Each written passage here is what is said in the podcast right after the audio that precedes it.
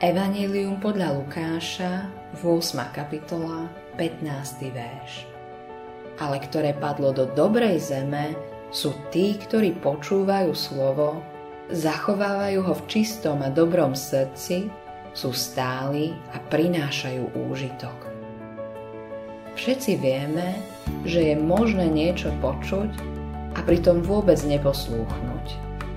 Napríklad, matka môže povedať svojmu dospievajúcemu synovi: nezabudni si ustlať posteľ, vyniesť smeti a urobiť si domáce úlohy. On zatiaľ počuje blá blá blá blá blá. Navonok síce počuje, ale v skutočnosti nepočúva. Ľudia môžu robiť to isté, keď počúvajú posolstvo z Božieho slova. Musíme dávať pozor. Musíme počúvať, čo nám Božie slovo hovorí. V podobenstve o rozsievačovi vidíme frázu počúvajú slovo, ktorá sa opakuje pre každú kategóriu ľudí. Problém je v tom, že ho neprijali. Nepočuli ho správnym spôsobom. Úspech alebo neúspech v kresťanskom živote závisí od toho, ako počúvaš Božie slovo. Ak počúvaš podcasty alebo skvelé biblické vyučovanie v rádiu, ak si v skupinke, potom ti Boh žehná. Je však dôležité, aby si počúvané slovo aj poslúchal.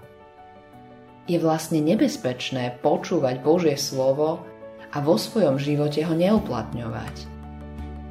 Zlatým kľúčom duchovného rastu je počúvanie, príjmanie a poslúchanie Božieho slova. V Lukášovej verzii podobenstva o rozsievačovi Ježiš povedal: ale ktoré padlo do dobrej zeme, sú tí, ktorí počúvajú slovo, zachovávajú ho v čistom a dobrom srdci, sú stáli a prinášajú úžitok. Ako teda prinášame úrodu alebo duchovné ovocie? Ježiš dal odpoveď v Evangeliu podľa Jána pätnástej kapitole piatom verši. Kto zostáva vo mne a ja v ňom, ten prináša veľa ovocia, pretože bezo mňa nič nemôžete činiť.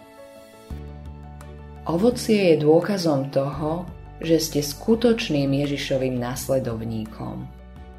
Zotrvávať v Kristovi znamená kráčať s ním a každý deň s ním pestovať svoj vzťah. Zotrvávaš v Kristovi? Autorom tohto zamyslenia je Greg Laurie.